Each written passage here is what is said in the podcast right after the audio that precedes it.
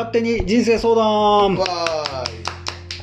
えーこの番組は心理学勉強マニアの掛け案とその話を聞くのが好きなスーさんの2人が今まで勉強してきたちょっと楽に生きる方法を自分たちで残すと同時にそれを聞いてもらった人が少しでも心が軽くなる。そんなことができたらと思い始めました。あ掛け案はい。ついに。つ ついにいに、あの、ありえないと思ってた、そえっ、と、相談が。う来ました来たねね。記念すべき聞いてくれてる方々は、ね、初めて聞いた方は知らんけど、勝手に人生相談の名のもとに、うんまあ、ね、で直接の相談が初めて来ましたと。そうまさかだから初めて聞ける人は、はってなるわけよね。でも来たら来たでちょっとびっくりやねびっくりよ。うんでもなんかね申し訳ないけどむちゃくちゃ嬉しいうね、ん。まあちょっとプチファンというか、か。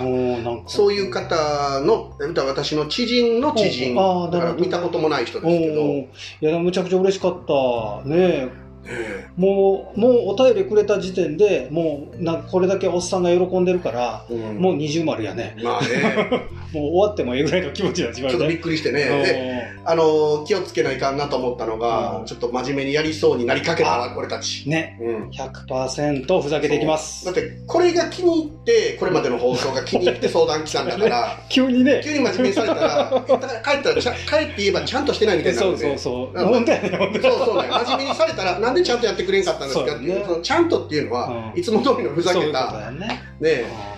いやそういう意味ではでもねこのほん本当嬉しいすごい、うん。ねありがたいね。僕らはあのスーさんよく言ってるけど、うん。あの自分らが楽しくて、うん。えーやってて、うん。でまあ普段話してる雑談に近い形を、あの収録して誰かが聞いてくれてなんかちょっとでもね、うんあのうん。プチ影響で楽になったとかを、まあ、楽しみにしてるぐらいなのに、うんそうそまさかこれを聞いて、うん。あの自分の相談を入れたいなんていうねうそうね、うん。非常にそんな既得な方が。既得な方なのか、ええ。変わった方なのか。変わり者なのわかからないけど。まあ変わり者同士はこう集うと言いますからね。ね。はい。そうやね。よしじゃあはい。ちょっと行っちゃいますか？言っちゃいますか。あ待ってください。これ勝手にではなく、なく今回は届いた方で。本当すね。に本当にそうです。例の私の注釈が入らないいらやつ。ないですね。残念ながら。じゃあ行ってみましょうか。はい。はい。じゃあ、えー、28歳男性うん。ペンネームは白馬命。お好きなんやね、米が。やね。うんえー腰の骨が折れて現在療養中ですか、ちょっと待ってよ。腰光じゃないよね。違う違う違うよね。米やからってああそこはないよ 違う違うね。違う違う。腰の骨ね。もう早速入れてきたね。ちょっと我慢できない。じゃあ行きます、はいで、治療中ですが、はい。30歳になる前に転職を考えています。うん。理由は骨折もあって、重いものを持ったりできないので、うん。どっちにしろ近々転職はしたいです。はい。そこで自分なりに求人サイトを見ては自分に何ができるのか、うんどんな仕事が良いのか悩みに悩んで困っています。うん。また、一人でできる仕事で考えています。はい。以前までは建築関係でしたが、うん人に気を使いすぎるところもあり、うん会社、会社に就職は向いてないことだけは分かっています。うん。あまり自分の思いをはっきり伝えられないのも原因です。うん。なので、一人でできて腰にも負担なくできる仕事を探す方法を教えてほしいです。うん。よろしくお願いします。はあちなみに、い。ね私生活は普通に動けます。腰の骨折れ骨折っていうとすごく重大に思えるけど、うんうんうんその程度としては重いもの持つような仕事はちょっと今後難しいけど、うんうん。日常生活には支障ないってことだよね、なんか変に重いものをよいしょっていうのはダメやけどってことか。あとまあその継続的にすると負担がかかるやろうね。そうやね、ん。そこはあるやろうね。なるほど。あのまあわざわざね相談でこうくれるってことはうん。悩んでるし、ちょっと焦りというか、うん。あのあるんではないかとやっぱ推察はされるよね、まあでもこう、なんていうの世に言う常識的な範囲で言うと、うん。30歳までに転職はしとくべきじゃないみたいなのもあるのかなと。ああ昔言おったねそういうのね。そうそうそう。うん。僕なんかもそういうそのいわゆる世に言う一般的な人の道は世に外れてしまって。そうやね。うんそうもう道外れの男だからね。なんか季節外れみたいな言い方しましたけど。いや、本当いや、でもどうなんかな。あでもうんあの僕はね会会社2回潰したこともあるとかってこう公言しましたけどうんもともと社会人のスタートは公務員ですからね。ね。こう見えて、ね。そう。びっくり。公務員まあ2年半で辞めましたけど、うん。郵便局勤めてて、うんその後会社員やって24で飲食店オープンしてその後ざーっと自営業してうんうん。でえ会社起こし潰しまた会社起こし潰し、うん今はフリーランスみたいな感うんじでね、うんうんうん。フリーランスなのかフリーアルバイターなのかみたいな感じで、まあね。うんでもこれね、あの、言ったらその、えっ、と、ちょっと気になったのが、やっぱりこう、うん。なんていうのこう、はっきりものが伝えれないんで、うん。まあ会社員というよりかは自分でやりたいな、みたいな感じになって。前半にありましたね。ねえねえうん。そのコミュニケーションがその得意ではないっていうことを言いよるわけよね。そうね。う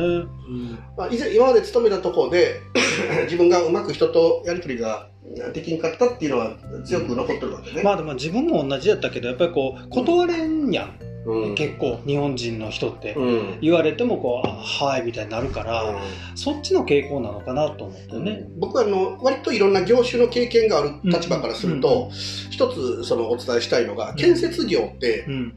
正直あの非常識なんですよ。うんうんあの 僕の昔の友達も言ったけど、うんうん建設業が大嫌いと。建設業の人間が嫌いで、うんうんうん。建設業離れたいって言って、うんうんあの僕の以前のお店を僕が売却した時の2代目のマスターでやってたんだうんけど、うんうん。その彼は結局今建設業に戻って建築士になったんやけど、まあ、あ結局それが得意だったっていうことで好き嫌いは別として、得意なことしよるっていう道もあるんやけど、まあまあこれはもう、まあ、宿命やね、うん。ただ俺建設業の人間ってちょっと変わってるし、うんうんうんうん。独特のなんかこうなんかあの人間関係のルールみたいなのがあって、うんうん。建設業の人間関係が世の全てじゃないっていうのは伝えたいんですよ。あもちろんね。うん。うんちょっとね建設業は悪くや非常識なとこがあって、まあ、ちょっとなんていうあの言葉あれやけどガサツではあるよねもともとね。で人を試して人を簡単に物差しで測るような、うん。ちょっとこう上下感というか、うん。変なうん。あの気質があるんですうんね、うん。ちょっとヤクザ風情な雰囲気というか、うんその建設業者によっては、ね。うん。ただね掛けこれ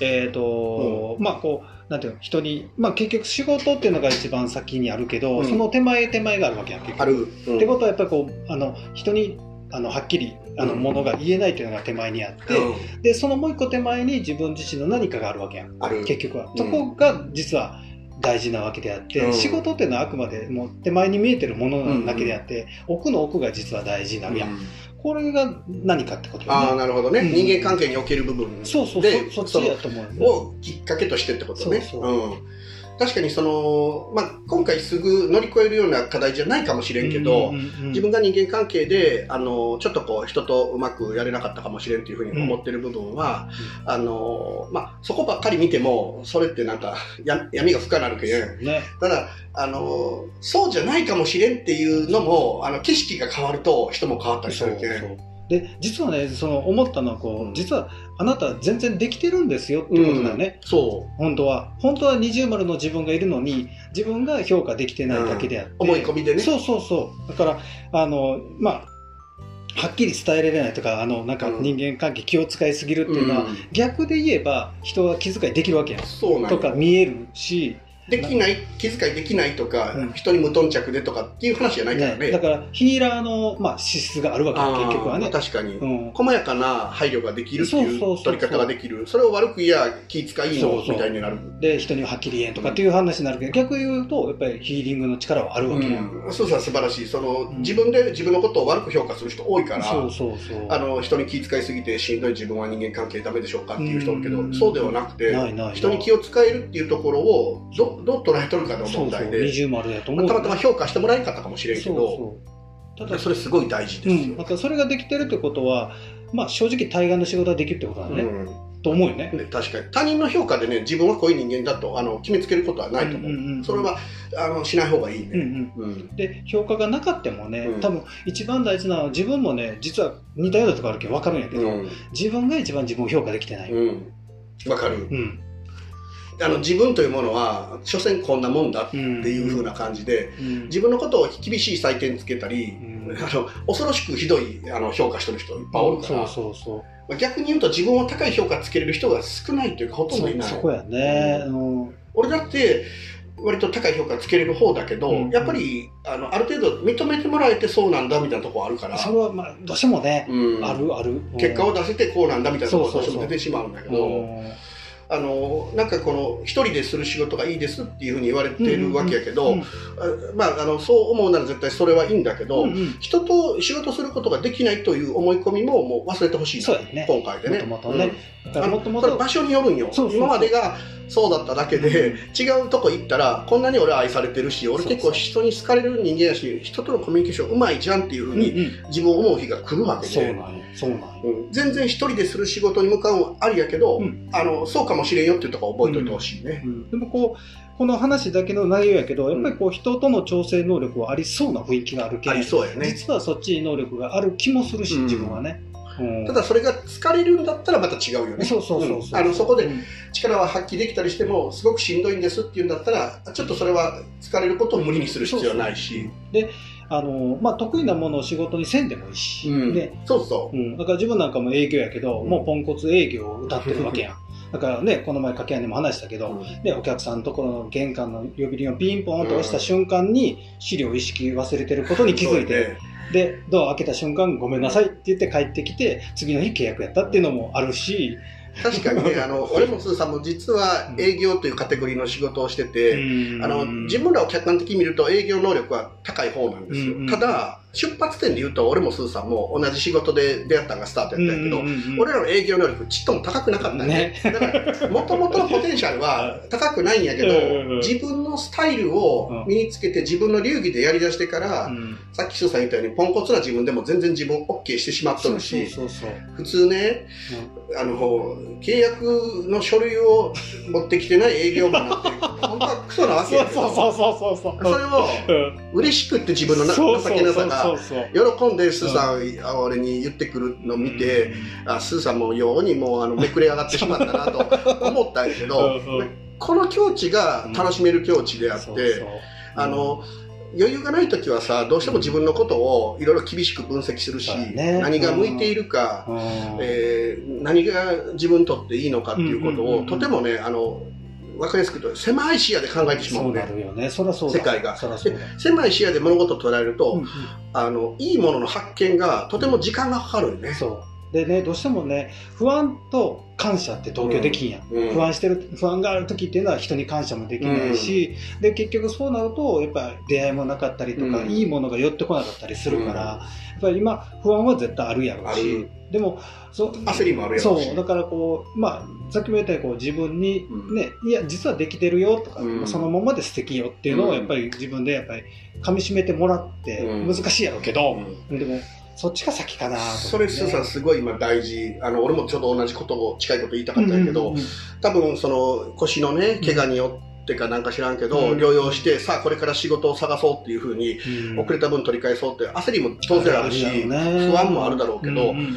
あの、そういう時に自分って、今、今までの俺らしい自分っていうものがちょっと変わってしまってる時がある。でそれがように進むと、ああ、なんか俺最近の俺って、なんか俺らしくなくなってしまったなっていうふうに思う日が来るんで、うん。で、ちょっとそれってちょっと良くない症状が進行してて、うんうん。何が言いたいかというと、あの、あ慌てて見つけなくていいんだよと。そうやね、うん、あ、うん。すぐ見つからなくていいし、うん。見つか、これっていうものは見つからなくてもいいっていうところをそう、そうそうあの、思ってほしいよ、うん。とりあえずの仕事だったら、まあ何でもあるじゃ。ん。うんうん。だから、とりあえずの仕事で、ああ、本当にやりたい仕事なかなか見つからんなって思いながら、でも全然いいんだよと。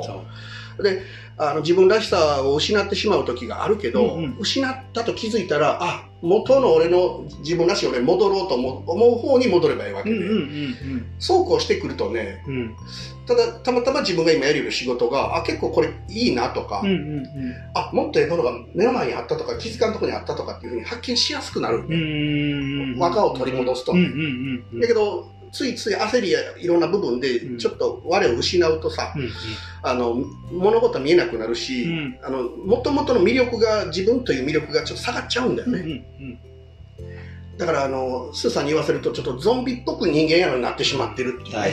でもね28でしょ？若いでしょ、うん、若い。大丈夫。社会性ゾンビになります。なりますか？なります。ならすな。いやなっていいんよ。あ、なっていいんだ。なってもならなってもいいんだ。もうでもね結局そのなんて言うんだろうそこでね、こう、なんていうの、社会に流されたりとかうん、一、人、一人で頑張ってやるとかで、いろいろまああるやん。うん。でも結局、会社員が悪いわけでもないし、自営業の方がいい悪いでもないし、昔は自分は結構そこを差をつけとったこの方が一人でやりたいっていうのは独立なのかどうかわからんけど、うん自営独立系かもしれんね。で、自分はもうもうずっと会社員やん。うん。で、やっぱりその会社員であって、で、掛け案はまあ独立をしてましたっていうので、やっぱりずっと羨ましいってなった。ああ、俺24から独立したからね。そうでうんなんていうの、独立できん自分っていうのはちょっと情けないから、うんこう、やめ、やめたいって思った、途中で。はいはいでも、辞めるか辞めんかみたいな話になってた。そうそうそう、途中あって。で、そこでね、掛け屋に言ってもらったんが、うんあの、会社員でも自業自営業でも変わんないよって言ってくれて。おお言ったかもしれない。そうそう。んで、それですごく楽になって、うんで、そこから会社員でおろうが、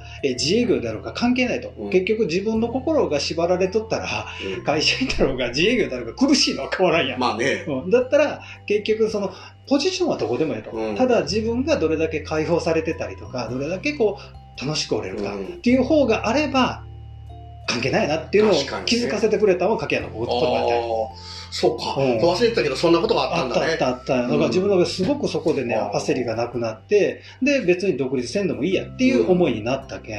確かに、あの、そのスーさんの話って、スーさんだけじゃなくて、会社員の人全般で自営業者は、ちょっとなんか神の域じゃないけど、うん崇めとったりとか、能力が高いとかと思っとるんうね。んあれちょっと違うんだよね。あの、俺は経験しとるけど分かるんやけど、それ、あの、運よくうまく運んだ人っていうのが自営業でうん。金を稼げてる人で、うんうん。じゃあ、俺みたいに失敗した人が能力が低いかって言ったら、悪いけどね、俺能力高い、うん。そこそこ。うん。それはあの自分で思っとるというか、周りの友達とかに言われて分かったのが、能力が低いわけじゃなく、ううんん。うんと準備とか、うん。その乗せ方が失敗しただけうんうんうで、ん。別にそういうわけじゃなかったってそうそういうね。今なんかね、俺じゃあ、あの、えーまあ、24で自営業してずっとあって、会社2回潰して、うん。で、今俺じゃあ会社員に戻戻るっていうか会社員しようかって言ったら、うん。会社員どころか、うん。俺フリーターだからね。ね。うん。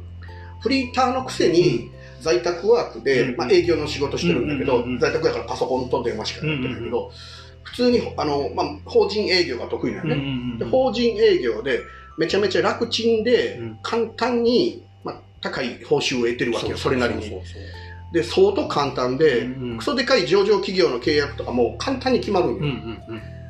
全然それは向いとるとか向いてないとか、まあ、考えずうんにやり始めたんやけど、うん結果的に楽ちんだよね。でこれもね結局たまたまなだけやんうん。だからすごくなんていうのこうあの本当の意味であの大事なのは、うん。もう自分が見てても家計は相当楽しそうだよね。幸せそうだよね、うん。そしたら契約は決まるさ。ってうん。俺は思うわけで、そう。そうなの。そういう、だから、モードが大事で、そうそうそうそうで僕、この仕事、今やる仕事が好きでもなんでもないんで、普通なんやけど、得意なのと、うん結構余裕を持ってやらせてもらえるっていうのと、そうね。んんふざけれるのとあって、で、簡単に仕事決まるね。ん。簡単で、その1日のうち、まあ、あの、悪いけど、半分ぐらいの時間サボってるわわお。け。だけども、余裕の成果が出る。で、うん。まあ、あの、だから1日のうち2時間以上人と雑談でだべってるわけよね、仕事サボって。うん。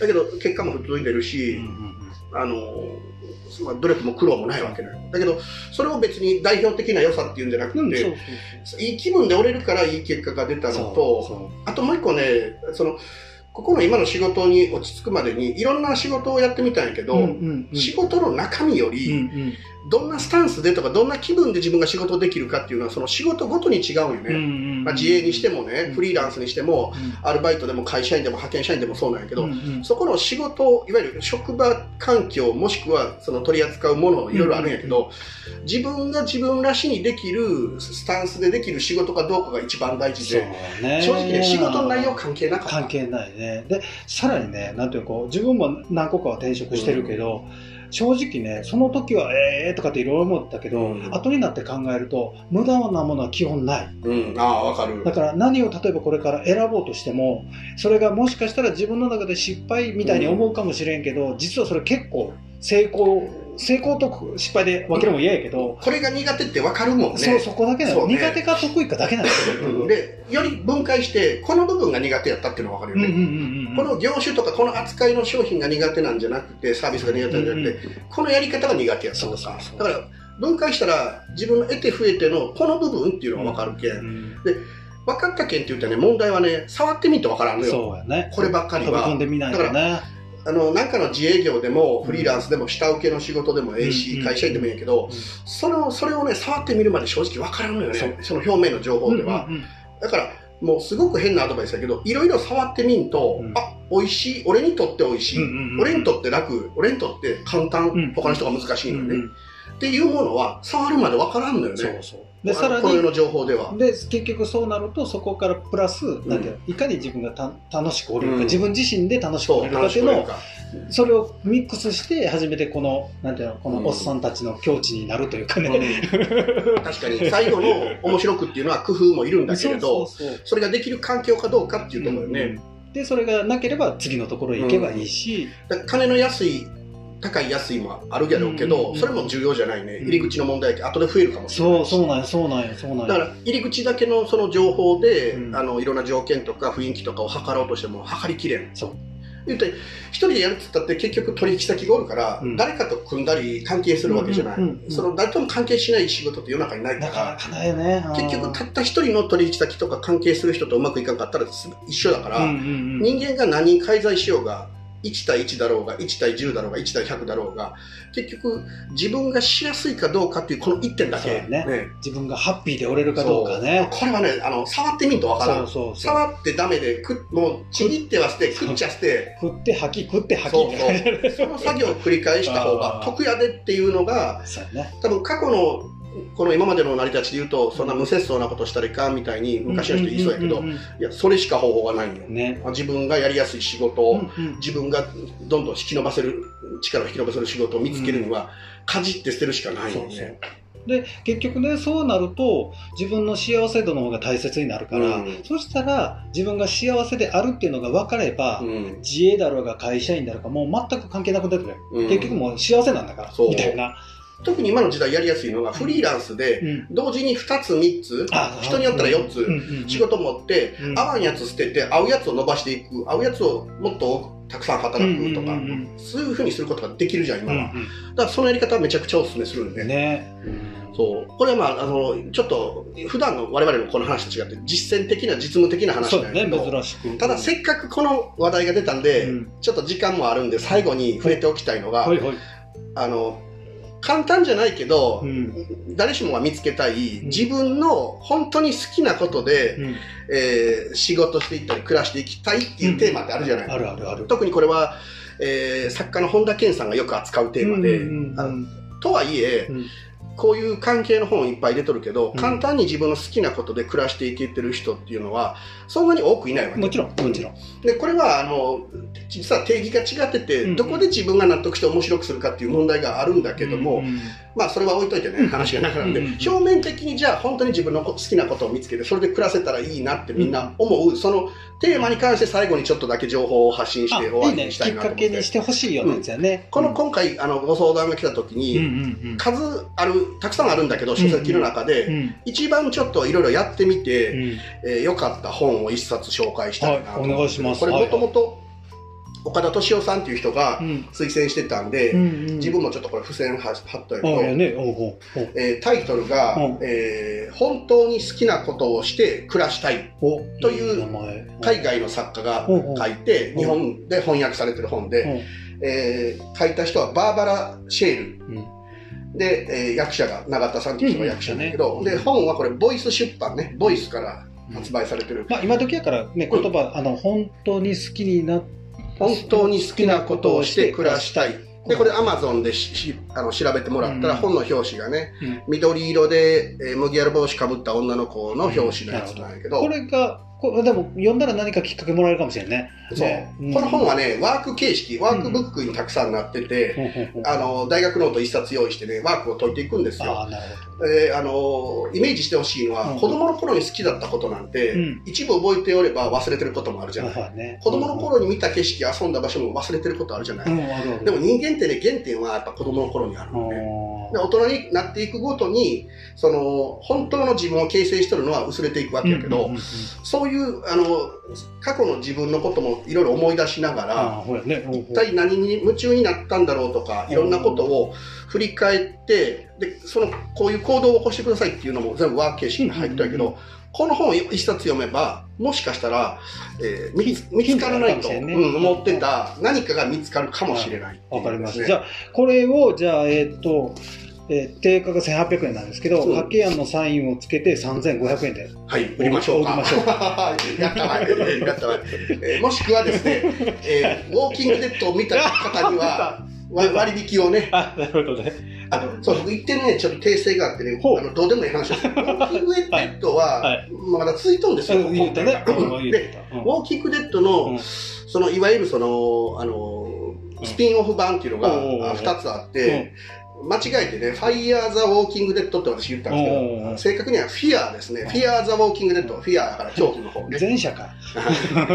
前者なんで、その間違えた発言を訂正気にないるという。で、まあ、ウォーキング・デッド・ワールド・ビヨンドっていうのもあるんだけど、うんまあ、その辺の話はいいけど、もしウォーキング・デッドを本編の今出とるまで全部見たらですね、俺割引いたしますね。1000円にしましょうかね。はい。っていうかまあ、ただであげてるんだけど、できたらアマゾンの中古で、いや、あのね、できればね、自分で買ったのやっぱり見るけん。そうですね。やっぱりそこはね、もらうとね、見ないから、うん。やっぱりそれはあるけんね。この本は、あそういうワーク形式で、うん。あの、これを読んだからといってねう、すべて見つかるかどうかはまた別の問題だけど、あの、何もせずよりはやった方がいいんじゃないでしょうか。